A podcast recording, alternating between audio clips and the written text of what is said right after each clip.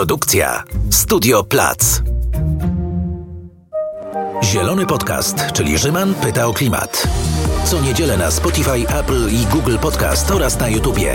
Krzyśka znajdziesz także na Instagramie, LinkedInie i na Facebooku. Krzysiek Grzyman, witam, a dziś będę pytał o polskich y, górników. Gościnią Zielonego Podcastu jest dr Paulina Sobiesiak-Pęczko, kierownik, kierowniczka programu Zrównoważonego Rozwoju i Polityki Klimatycznej w Instytucie Spraw Publicznych. Witam. Dzień dobry. E, I współautorka raportu Co po węglu? Górnicy o klimacie, transformacji i przyszłości.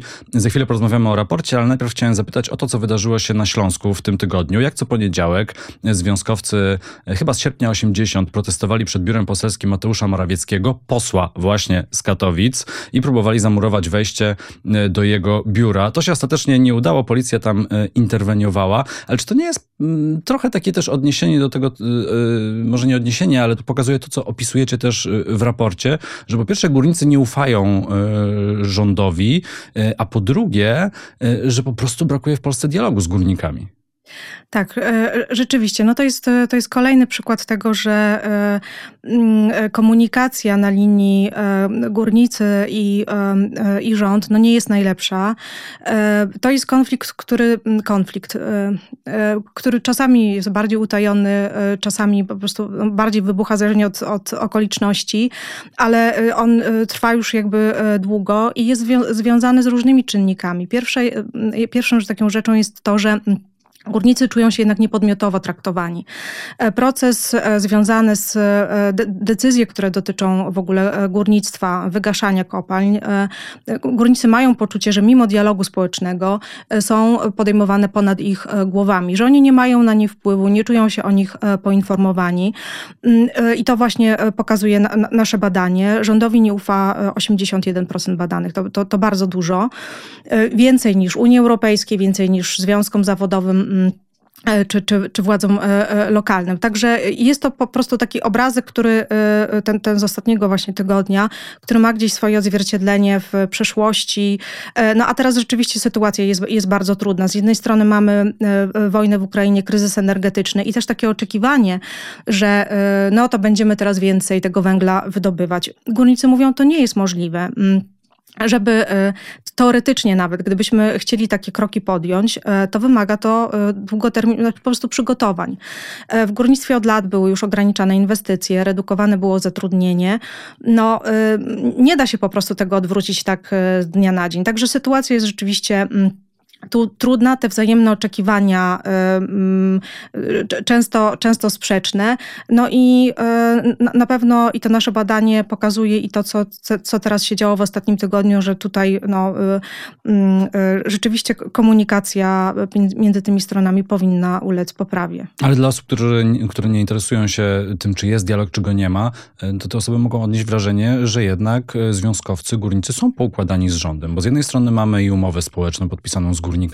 W tym roku takie, no to nie były nawet zapowiedzi, ale to były takie gdzieś rzucone między, e, między zdaniami słowa e, Jacka Sasina, że może dłużej nawet będziemy wydobywali w Polsce węgiel niż e, wcześniej mówiono.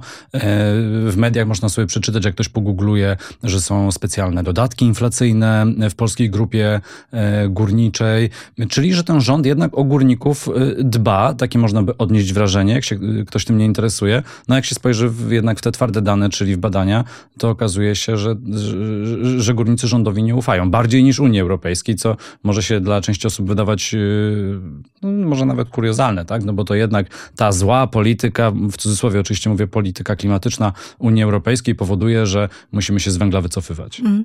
Rzeczywiście górnicy mają umowę społeczną od 2021 roku i rzeczywiście ta umowa e, gwarantuje im różne rozwiązania osłonowe e, związane na przykład z przenoszeniem do innej kopalni w sytuacji, kiedy e, dane miejsce pracy jest e, zamykane. E, rząd też oferuje górnikom, którzy decydują się odejść z, z pracy, jednorazowe odprawy w wysokości 120 tysięcy netto, ale trzeba pamiętać, że po pierwsze, te rozwiązania dotyczą tylko górnictwa węgla kamiennego czyli nie dotyczą węgla brunatnego Wielkopolski, Bełchatowa, czyli już jakby e, z tego punktu widzenia górnicy są w niejednakowej, e, w innej sytuacji z tych, z tych dwóch terenów. Mm, e, z drugiej strony Znowu wracamy do tego braku zaufania. Mimo tego, że ta umowa społeczna jest, jak mówili nasi badani, oni nie wiedzą, czy ona będzie obowiązywać. Dzisiaj obowiązuje, a jutro może nie będzie. E, to, to, to znowu pokazuje, e, pokazuje e, tę, tę nieufność, na co nakłada się rzeczywiście no, no obecna sytuacja geopolityczna.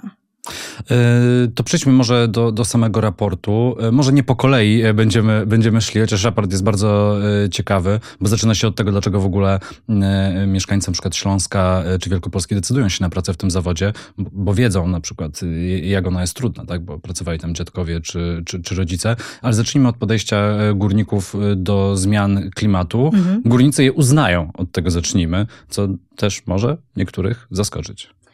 E, tak. E, większość górników e, uważa, że zmiana klimatu jest problemem, jakby dostrzega jego, jego istotność. I to w ogóle chyba wpisuje się w to, że w Polsce mamy, jak też pokazują regularnie prowadzone badania, coraz większą świadomość zmian klimatu. Dzisiaj coraz trudniej przyznać, że tych, tych zmian nie ma. Nawet politycy PiSu mówią, że coś z tym klimatem trzeba zrobić, jakby otwarcie otwarcie, więc denialistą być jest e, coraz trudniej. No chyba, że się zasiada w e, Solidarnej Polsce, wtedy jeszcze można być denialistą. To jest e, taka... Mam nadzieję, że to kwestia czasu, ale tak, to nie oznacza, że... To jest takie partyjne logo, które na to pozwala. Tak? Że, że, że wszyscy już ma, jakby znają fakty nauki, natomiast no, no, jakby ta, ta świadomość rośnie, tak? Z drugiej strony, kiedy pytamy górników o przyczyny tych zmian, które zachodzą, to tutaj już nie, no te odpowiedzi nie są takie jednoznaczne. Chodzi mi szczególnie o ten wpływ człowieka na, na proces globalnego e, ocieplenia e, i e, oczywiście to się może wiązać z różnymi czynnikami, jeszcze taką niewystarczającą świadomością tego, może też niechęcią do tego, żeby jakoś pogłębiać ten, te tematy, ale też e, chciałam się tutaj odwołać do takiego monitoringu mediów, który robiliśmy w Instytucie Spraw Publicznych przy okazji innego badania, e, który był poświęcony dezinformacji e, o, klimacie. I wśród mediów 11, które wybraliśmy do badania, no tylko w jednym portalu branżowym górniczym tak regularnie się te zmiany klimatu podważa i przyczyny. Mówi się o zielonym węglu, o tym, że nie, to w ogóle wpływ wulkanów i tak dalej. Bo rzeczywiście w prasie, czy w prasie różnego typu mediach co, coraz rzadziej taki przekaz można spotkać. I wydaje mi się, że e, właśnie takie, e, takie też opinie na temat, e, takie trochę sceptyczne na temat wpływu człowieka, mogą mieć związek z tym właśnie, co czytają górnicy, z jaką, jaką, jakimi mediami mają, mają związek, a też nasze badanie pokazuje, że te portale branżowe no, są dla nich ważne w pozyskiwaniu informacji. Oczywiście można sobie tutaj odnosić te badanie tylko do obecnego rządu, ale poprzednie rządy y, też mają swoje na sumieniu.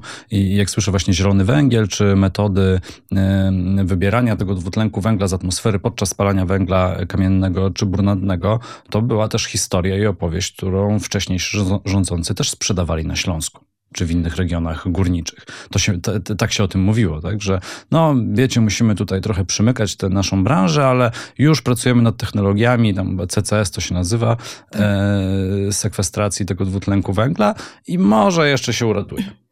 No, Rzeczywiście to jest tak, że e, ta, my mamy duże zaniedbanie, jeżeli chodzi w ogóle o transformację e, e, energetyczną i o, dosyć nie, bardzo niedawno przyznaliśmy wprost, że będziemy od tego węgla e, odchodzić.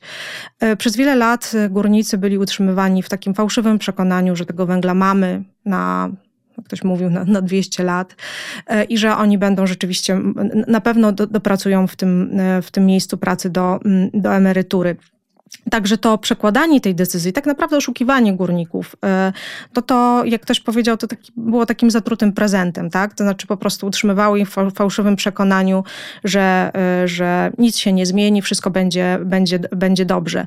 E, I bardzo niedawno dopiero tak naprawdę otwarcie rządzący powiedzieli, słuchajcie, będziemy jednak od tego węgla odchodzić. To jest, to jest no, no, wydaje mi się, że to nie było e, wcześniej niż e, w ciągu ostatnich dwóch lat. Tak jak... No i teraz Janusz Kowalski jest wielkim ambasadorem polskiego węgla, polityk Solidarnej Polski zresztą. A jak wojna w Ukrainie i ten kryzys energetyczny, z którym teraz mamy do czynienia, się pokazał też w waszym raporcie? Co górnicy na ten temat mówią i co uważają?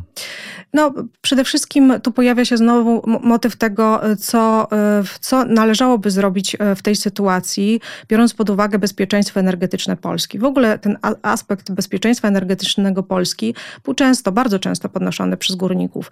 I oni odwoływali się też do tego w kontekście w ogóle mówienia o polityce klimatycznej, o realności tych, tych rozwiązań, które są proponowane i też w kontekście wojny.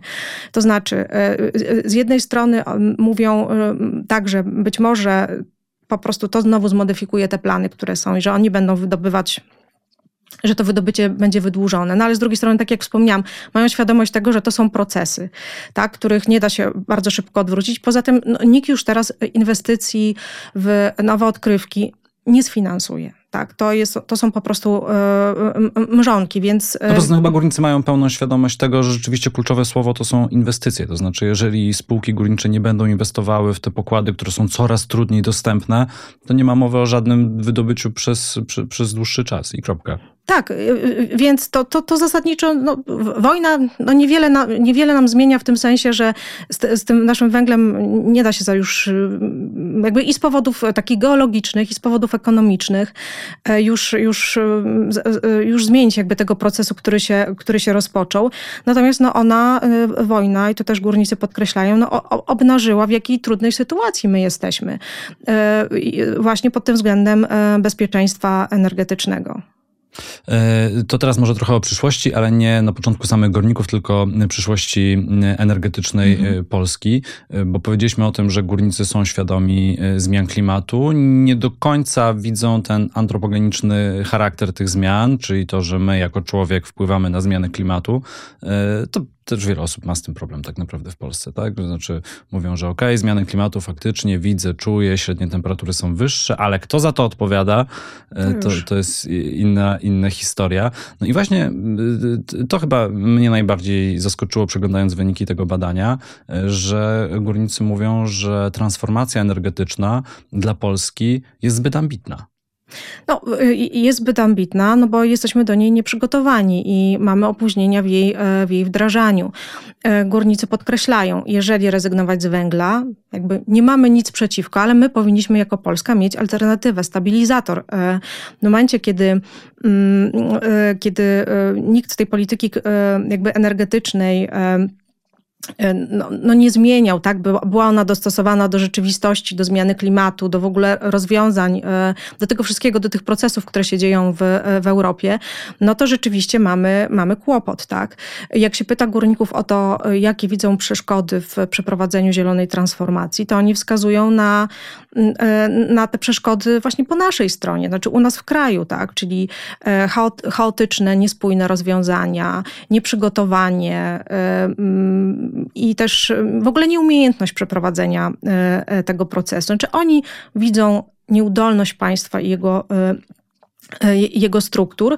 E, I to, to sprawia, że rzeczywiście Polska jest w e, niewesołej sytuacji, no bo jak wiadomo, alternatywa w postaci atomu to też jest jakaś pieśń przyszłości. Z energetyką odnawialną wiadomo, co się dzieje, tak? Też mamy, mamy tutaj jakby zatrzymanie tego, tego mm, rozwoju. Energetyka wiatrowa jest, jest zamrożona, no jest oczywiście gaz, no ale jakby to, no, w, w tym momencie, no, no to rzeczywiście y, bazujemy na sprowadzaniu węgla z zagranicy, no i mówimy, że będzie dobrze, że, że, że zdążymy, ale tak naprawdę no, jesteśmy w trudnej sytuacji. A czy górnicy, i to też, no właśnie, to jest też takie rozmawianie z perspektywy Warszawy, że się mówi górnicy i w jednym worku cała Polska, tak? E, mhm. A przecież są różne regiony górnicze, różne problemy i też różne traktowanie górników węgla kamiennego i węgla brunatnego. E, no ale czy górnicy widzą jakąś szansę w zielonej transformacji, że powstaną nowe miejsca pracy, że też może nawet nie dla siebie, tak? Szczególnie osoby w wieku przedemerytalnym po prostu mogą pomyśleć, ok, to ja już przejdę na emeryturę, ale coś zmieni się dla moich dzieci, dla moich wnuków, ten region się zmieni i dostanie drugą szansę? Czy, czy, czy, czy, czy w waszym badaniu gdzieś to się pokazało? Górnicy widzą pozytywne szanse, jeśli chodzi o transformację. Wskazują tutaj na przykład na unowocześnienie w ogóle polskiej gospodarki, na poprawę jakości środowiska, też powietrza w ich, w ich otoczeniu. To, czego najbardziej się obawiają, no to kwestia tego, w jaki sposób transformacja wpłynie na dostępność miejsc pracy, e, na jakość tych, e, tych miejsc pracy. A to znowu wiąże się z z tym, na jakim etapie jesteśmy, jeżeli chodzi o przygotowanie e, zielonej transformacji. W tej chwili to są procesy, które są przygotowywane. E, pieniądze będą prawdopodobnie w przyszłym roku. E, natomiast e, jeśli, jeśli na przykład chodzi o Wielkopolskę, to tam ta transformacja już trwa. Ludzie są zwalniani, odchodzą. Mm, często przywołuję to zdanie jednego z górników, który powiedział, że po prostu w Wielkopolsce transformacja dokonuje się metodą faktów dokonanych. I tam to wsparcie no, jest potrzebne już. Jeśli chodzi o Wielkopolskę, jeśli chodzi o Bełchatów, to są to sytuacje, to są to regiony w trudnej sytuacji. Bełchatów to jest mm, rynek pracy oparty na jednym dużym pracodawcy. Konin też e, e, jakby wyludnia się, starzeje. Nie ma tam e, tak za bardzo alternatyw i pomysłów poza takimi jakby takimi, które dotyczą nie wiem, zagospodarowania tych terenów pokopalnianych. Mówi się o rozwoju nie wiem, hubów gazowych, energetyki odnawialnej. No ale to są, to są plany, tak? A ta sytuacja jest tam już trudna teraz, więc, więc jest tutaj duża obawa o przyszłość przyszłość zdecydowanie większa niż to ma miejsce na Śląsku, dlatego że mm, w Wielkopolsce jest krótsza ta perspektywa, to znaczy tamte kopalnie zamkną się na pewno w ciągu najbliższej dekady, może wcześniej. E, a jeśli chodzi o Śląsk, no to ostatnie kopalnie, zgodnie przynajmniej z umową społeczną, mają być zamknięte do 2049 roku, więc jest jeszcze trochę czasu. Ten rynek e, e, pracy tam jest też inny, bardziej zróżnicowany. To jest teren zurbanizowany, przemysłowe serce Polski. No in, inny, jest, inny jest ten kontekst. I ta umowa społeczna, która też no, daje takie poczucie mimo wszystko większego bezpieczeństwa. Jak czytałem sobie artykuły opisujące raport, to zwykle w lidach albo w tytułach pojawiała się ten, ta liczba y, i, i, i, ta informacja, że górnicy nie ufają rządowi, mhm. ale jak się zagłębić w raport, to z samorządowcami wcale tak dobrze też nie żyją i, i, i też narzekają. E, a to są problemy całego kraju, ale też problemy konkretnych regionów. E, tak, to prawda. E, I tutaj warto chyba zacząć może od tego, że jak się górników pyta o to, skąd pozyskują w ogóle informacje od, o transformacji, to oni wskazują na media ogólnopolskie, internet. Mało jest tam tego kontekstu lokalnego, informacji przekazywanych przez samorząd, czy w ogóle przez, przez pracodawcę. Czyli jakby to pokazuje, że tutaj na pewno ta komunikacja też no nie, no, no nie jest najlepsza.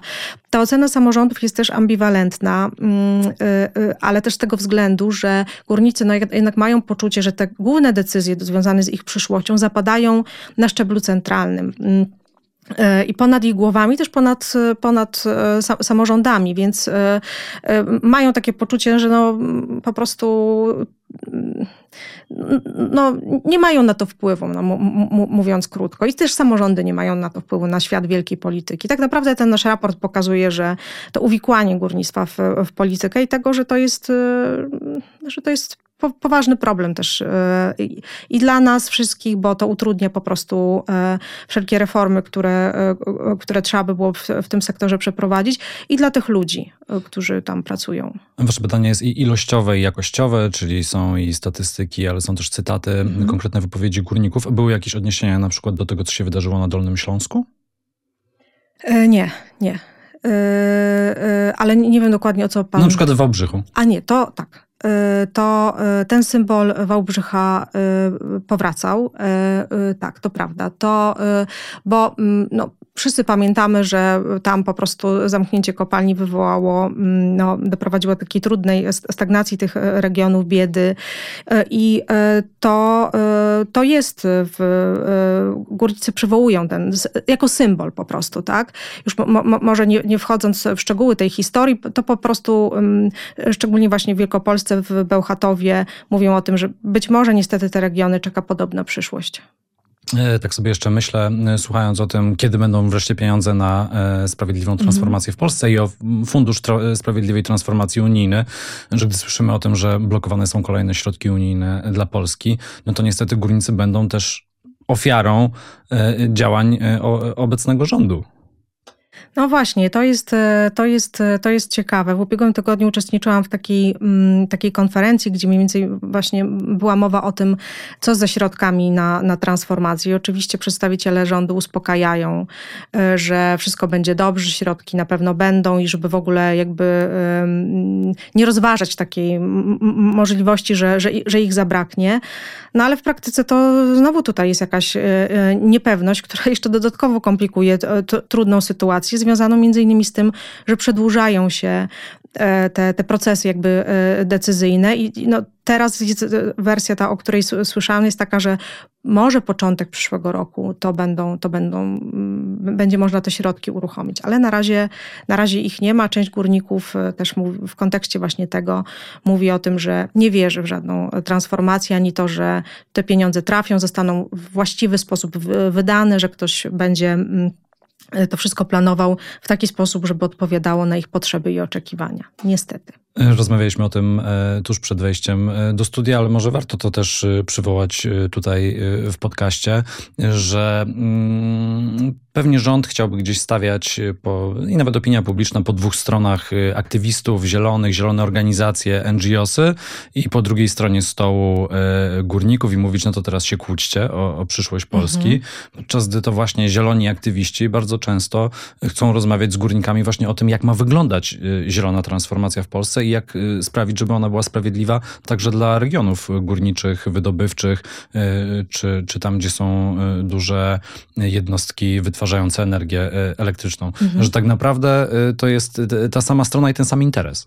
Tak, tutaj e, na pewno nie ma e, sprzecznych interesów jakby pomiędzy tymi e, grupami, o których Pan wspomniał. No nasze badanie pokazuje, że, że, że górnicy no nie są blokadą dla tego, dla tego procesu transformacji, mimo tego, że tak się o tym trochę mówi, tak?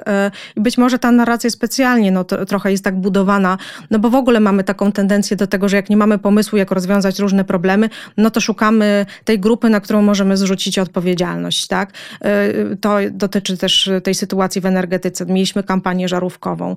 Jak się pojawił, e, zaczęły rosnąć ceny energii, no to pojawiły się głosy, to jest wina e, Unii Europejskiej i polityki klimatycznej, tak? My nie możemy nic zrobić, bo górnicy blokują e, transformację i to jest, no bardzo duży problem. Y, y, to, to, to wymaga rzeczywiście też e, od mediów takiego, e, mm, e, takiego jednak starania się, nie by nie ulegać takiej, takiej narracji i też nie antagonizować w ogóle różnych grup przeciwko sobie, bo też mamy taką tendencję, tak? Mamy nagonkę na nauczycieli, na, na lekarzy, bardzo, bardzo łatwo takie procesy uruchamiamy, co jest po prostu bardzo szkodliwe dla nas wszystkich. Chciałem teraz zapytać o życie po kopalni, bo tak się nazywa ostatni rozdział waszego e, raportu. No jak sobie górnicy je wyobrażają, czy może w ogóle nie wyobrażają, nie, nie, nie myślą o tym? E, w mediach e, w ogóle temat górnictwa, transformacji klimatycznej, e, transformacji energetycznej w kierunku gospodarki zeroemisyjnej się ostatnio pojawia i też e, w tych mainstreamowych mediach są pokazywane takie obrazki, na przykład przekwalifikowywania e, górników mhm. na zawody związane z odnawialnymi źródłami energii, czy to z budową wiatraków, no ta w Polsce akurat kuleje, czy to z montowaniem fotowoltaiki, to też pewnie przyhamuje w tym roku przez niekorzystne zmiany przepisów, które miały miejsce w kwietniu jak górnicy myślą o sobie w przyszłości i czy rzeczywiście wiążą swoją przyszłość na przykład z tą branżą OZE? Większość badanych nie planuje swojej przyszłości zawodowej. E, no to znowu wracamy do tego wątku niepewności, tego, że nie wiadomo co się stanie, jak się do tego wszystkiego e, przygotowywać.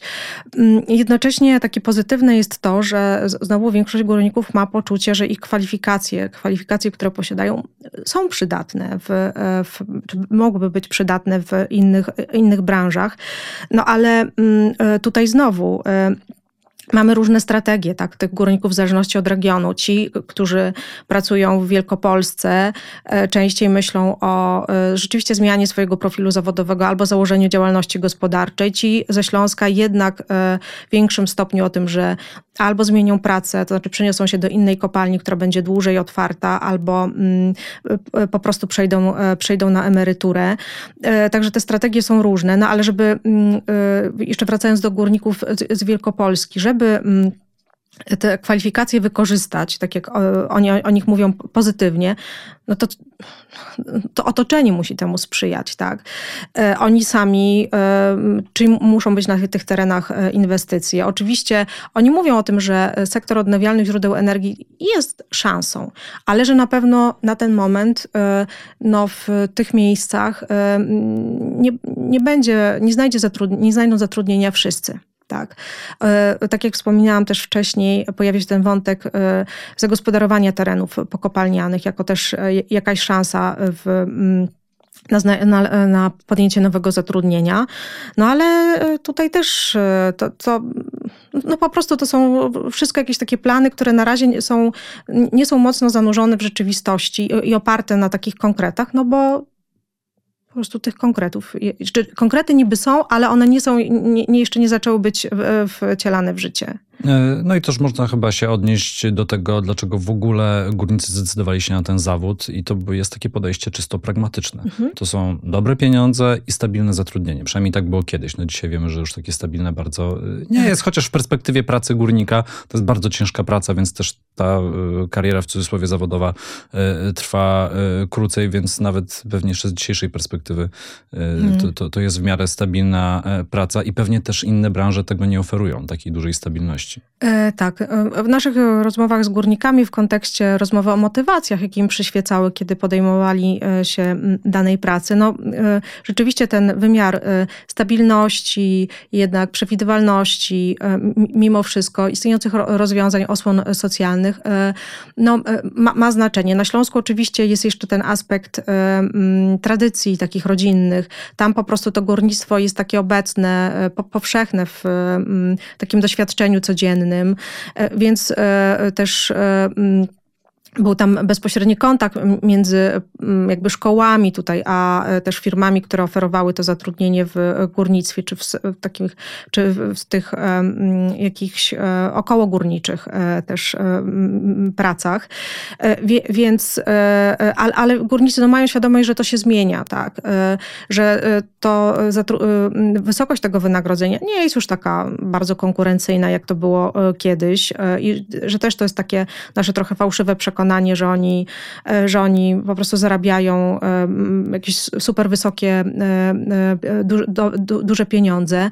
No oni tutaj wskazują na tym rzeczywiście na to, jaki ciężki, ciężka jest ta ich praca, szczególnie pracowników, którzy pracują pod ziemią w bardzo trudnych warunkach, narażeni na niebezpieczeństwo, związane też z tym ograniczeniem zatrudnienia w kopalniach, to to ograniczanie tego zatrudnienia no, zwiększa ryzyko wypadkowości. Oni też się jakby muszą z tym liczyć. I wszystkich Państwa zachęcam do tego, żeby poczytać w ogóle ten raport, bo te, te właśnie opowieści o tym, jak wygląda ta praca, e, e, praca na dole, no to też dla nas było e, niezwykle jakby ciekawe, fascynujące nawet. Muszę powiedzieć, że nie zdawałam sobie sprawy z, z realiów jakby trudu wykonywania pracy. E, no i też w tym kontekście tych zmian warto chyba wspomnieć o tym, że no górnicy mają to poczucie, że są negatywnie postrzegani w społeczeństwie. Tak? Jeden z naszych badanych powiedział, że teraz to już w ogóle wstyd się przyznać, że, że jest się tym e, górnikiem. Więc e, oni też mają w pamięci to, co było jakby kiedyś. Tak? To, że górnictwo no, traktowano jako, jako sektor strategiczny i też taki element tożsamości naszego kraju. No to, to się bardzo zmienia. E, no i, e, i na pewno też, e, jeżeli chodzi o to negatywne postrzeganie, to tutaj no, no nie jest to dla nich jakby przyjemne, no, że, że, że takie postrzeganie właśnie też stereotypowe, negatywne w, w społeczeństwie istnieje. E, jestem Ślązakiem, miałem dwa razy w życiu okazję zjechać na dół na kopalnię, e, raz jeszcze e, jako młoda osoba, a później już jako dziennikarz i rzeczywiście jak tam się musieliśmy czołgać takimi bardzo niskimi korytarzami w tym wyrobisku, to straszne. Myślę, że każdy, kto zobaczył jak wyglądają te warunki, to nie dziwi się później, że i ta praca nie trwa długo i tak. że te wynagrodzenia są jednak odpowiednie do tego. To jeszcze ostatnie pytanie, a czy jest coś w raporcie, no bo na pewno badacze, jak sobie tam planują raport, to sobie myślą, no to zbadamy to, to, to i to. Czy jest coś, co zaskoczyło Was jako autorów raportu? No, no, muszę powiedzieć, że ja y, zastanawiałam się nad tym podejściem górników do, do polityki klimatycznej y, i do, i do samej zmiany klimatu. Czy rzeczywiście y, tak, no, to było, było dla mnie ciekawe, czy, czy to będzie tak, że oni są przeciwni tym rozwiązaniom. No okazało się, że nie, chociaż, chociaż oczywiście mm, no, wskazują na to, że po pierwsze polityka klimatyczna no, powinna być trochę bardziej może elastyczna, dostosowana też do sytuacji do zasobów, które e, e, dany, dany kraj posiada, ale też, że oni widzą no, te, te problemy e, związane z transformacją przede wszystkim tutaj na poziomie naszego kraju, na poziomie no, na, na, właśnie naszej, naszej nieudolności do tego, żeby, żeby te, te procesy przeprowadzić. No bo jest już po prostu bardzo, bardzo późno. Jest 2022 rok, a w miksie energetycznym 70% energii pochodzi z węgla i gdy rozpoczął się ten kryzys energetyczny w Polsce, to po prostu zaczęliśmy szukać węgla z innego kierunku niż rosyjski, zamiast przyspieszyć na przykład transformację energetyczną, co pewnie by bardziej nam pomogło. E, rzeczywiście w momencie, kiedy wybuchła wojna w Ukrainie, pojawiły się takie pytania, co z polityką klimatyczną, co, e, co będzie, co się wydarzy.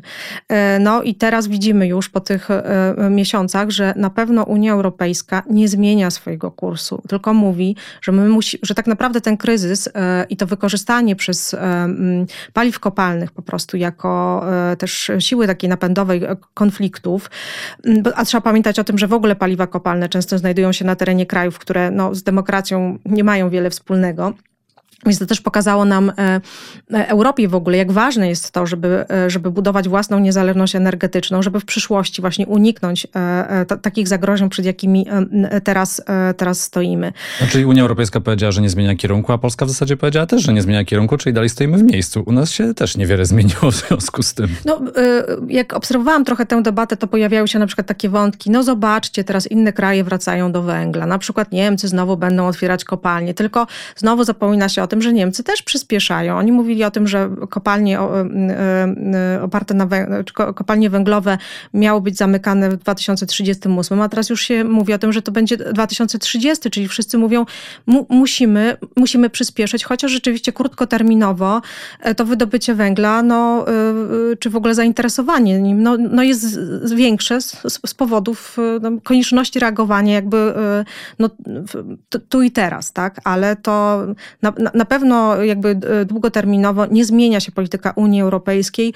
My musimy dążyć do neutralności klimatycznej, e, redukować nasze emisje e, i budować bardziej neutralny dla klimatu miks energetyczny. Duże wyzwanie przed Polską i bardzo mało czasu. Doktor Paulina Sobiesiak-Pęczko, dyrektorka, kierowniczka, kurczę no, już tak dobrze szło, kierowniczka Programu Zrównoważonego Rozwoju i Polityki Klimatycznej w Instytucie Spraw Publicznych.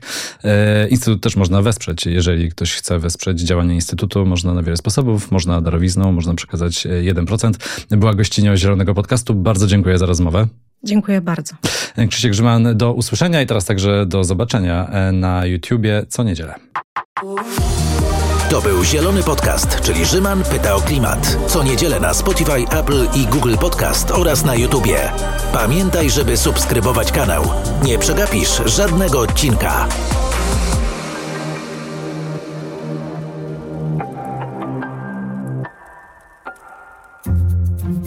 Produkcja Studio Plac.